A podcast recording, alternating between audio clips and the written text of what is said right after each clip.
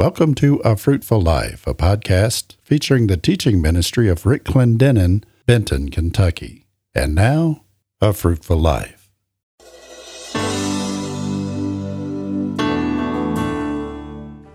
Hello, and welcome to A Fruitful Life with Rick Clendenen. Today, Brother Rick begins the five part series, Living the Dream.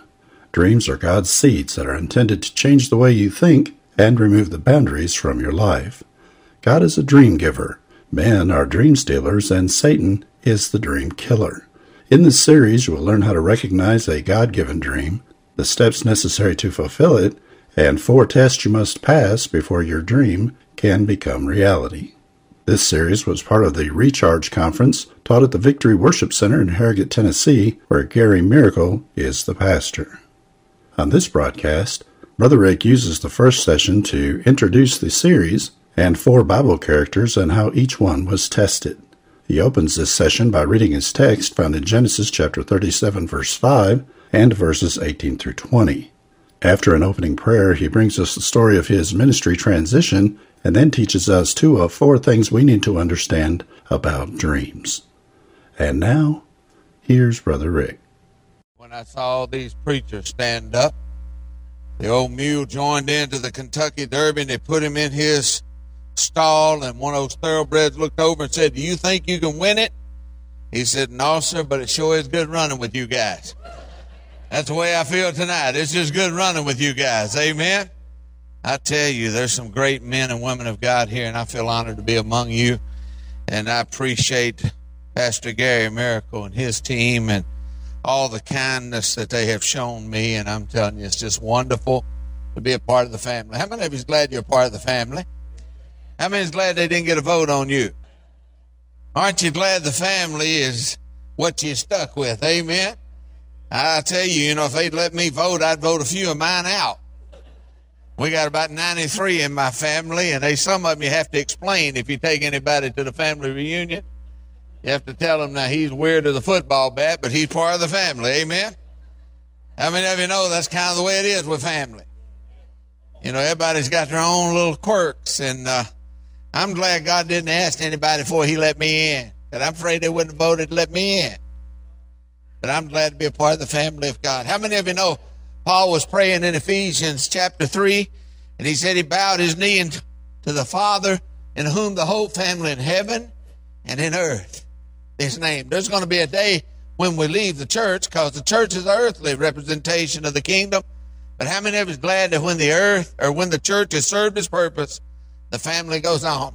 And we'll always be family in heaven. Isn't that wonderful? I'm telling you, I, I think it's great.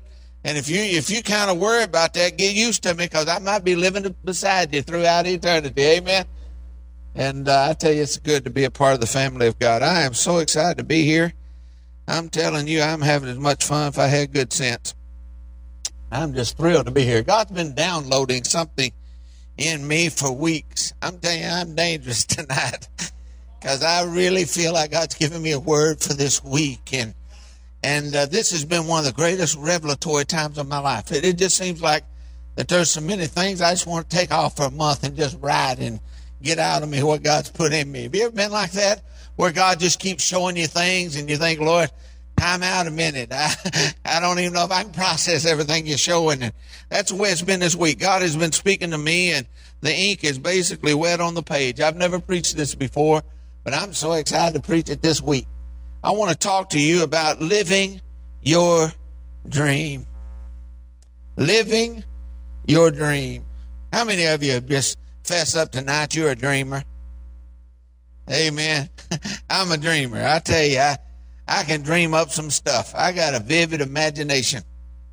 And I love to dream. But how many of you know the Bible says that He is able to do exceedingly abundantly above all that I can ask? And here's the strange thing, or even think. When my vivid imagination run wild and I can think of everything in the world, I can't even begin to dip into what he's able to perform for those that will believe. See, here's what I believe. I believe we serve a dream giver. How, believe, how many of you believe that? He, he wants you to dream. He wants you to live life. I tell you, I don't like people that's always sad and serious. I get scared of folks like that. Do you? You know, some people are so spiritual, they spooky. They scare me. I got to laugh every now and then. I got to have a little fun. We can't get that serious. In fact, y'all look too serious for me now. Y'all got me a little nervous. How many of you know we ought to live life? And I believe the church ought to walk around with a smile you couldn't wipe off with a brick. Because we got something to be grinning about. Amen? Everybody in town ought to be wondering what you up to. Just because of the joy of the Lord that resides in you. See, I don't believe the church ought to look like it's been baptized in vinegar and weaned on a dill pickle. I think you ought to be happy. How many of you know Jesus makes you happy? He'll make you happy. Well, hallelujah. Open your Bibles to Genesis 37. Genesis 37. Want to read about a man that had more vision than he had wisdom. Happens sometimes, don't it? God will give you a dream. How many of you know the danger with getting a dream is you have to share it with the wrong folks? Someone was telling me how pregnant they was with a dream, and they was sharing this, and I was thinking of their context, a church they attended, and it was twice dead and plucked up. And I told them like Mary. I said, listen, like Mary when she was pregnant with Jesus Christ, sometimes you got to go across Judea and find somebody to leap with you. Don't just try to tell everybody what you're pregnant with. Amen. Sometimes you have to hunt up somebody that can understand you. And Joseph had a dream. Let's look at this in Genesis chapter 37. I want to read verse 5 and then I want to read verses 18 through 20. It said, And Joseph dreamed a dream, and he told his brothers, and they hated him yet the more. Huh. Look at verse 18. When they saw him coming afar off, even before he came near to them, they conspired against him to slay him. They said to one another, Behold, a dreamer cometh. Come now, therefore, and let's slay him and cast him into some pit. And we'll say some evil beast has devoured him. And we shall see what will become of his dream. Let's pray. Father, we thank you, Lord, that you have made us with the ability to dream. Lord, you've made our minds that we not only have the room of memory that we can remember where you brought us from, but you have added a room of imagination that we may dream where we're going. Lord, you have designed us that way because you want us, Lord, to live life to the fullest. Father, right now in Jesus' name, Lord, I'm so excited about what you've shared with me this week. Enable me, Lord, to calm down and share it with your people. Lord, give us ears to hear and understanding hearts and obedient wills that we may receive your word, that may bring forth fruit to your kingdom and glory to your name. For it's in the name of Jesus we pray. And everyone in agreement together said, Amen. Deb and I are going through a transition time in our life. I've been in ministry 35 years, and the Lord spoke to me in August and said, I want you to step out by faith and follow me. And like Abraham, he didn't really tell me what all I was going to be doing. He just told me to obey him. And how many of you know God doesn't seem to look at your age before he makes some of his decisions? And I said, Lord, I'm 53. And he didn't even answer. I said, people are supposed to be doing this stuff when they're in their 20s, not when they're in the 50s. And the Lord just kept confirming that he was calling us to trust him. And someone said, well, are you able to trust the Lord? Oh, that's no problem. My question is, is he able to trust us? That's what I'm most concerned about. And as the Lord began to call us out, People always want to know where you're going, don't they? Even when Abraham was called out, no doubt they said, Hey, Abe, where you going? And how foolish he must have felt when he said, I ain't got a clue.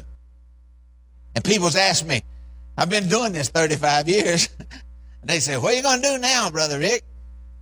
What are you doing now? And the only thing I can come up with is just this answer. And it's so true and it's so simple. I'm a living my dream.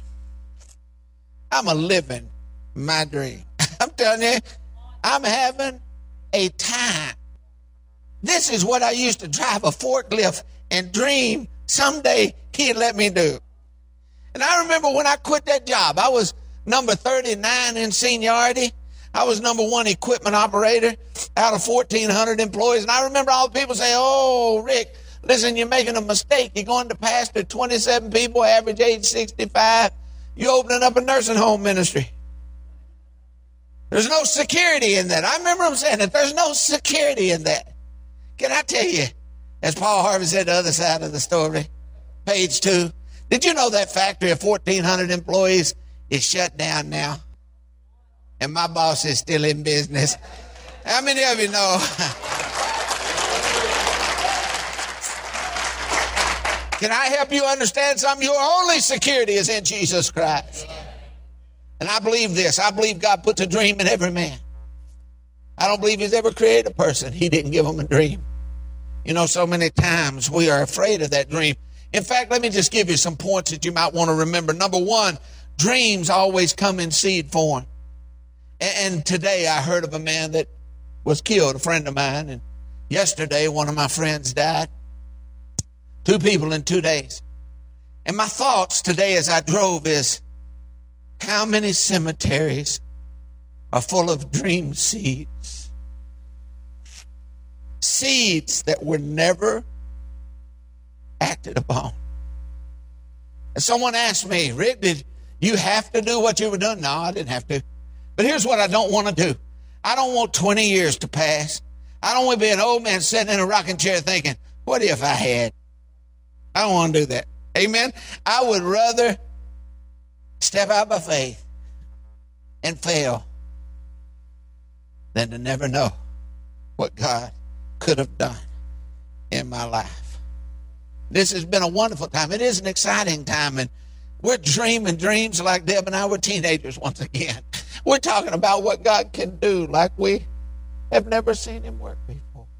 Why?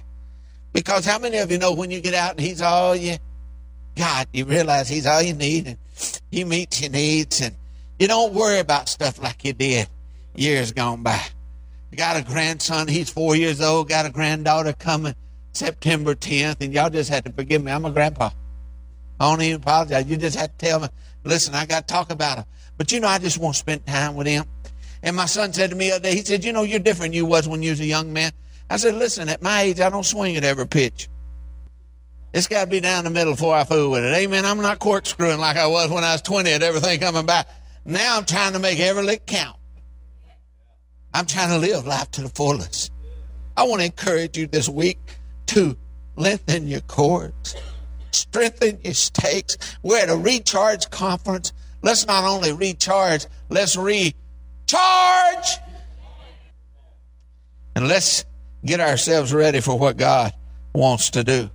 See, dreams come in seed form and they have to be cultivated. They have to be matured and nurtured.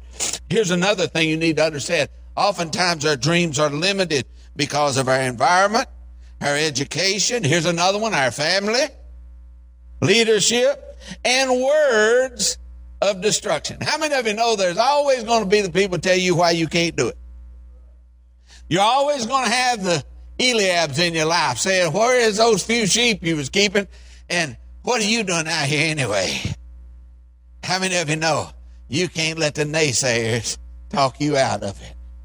You're going to have to follow your dream. You're going to have to follow your dream.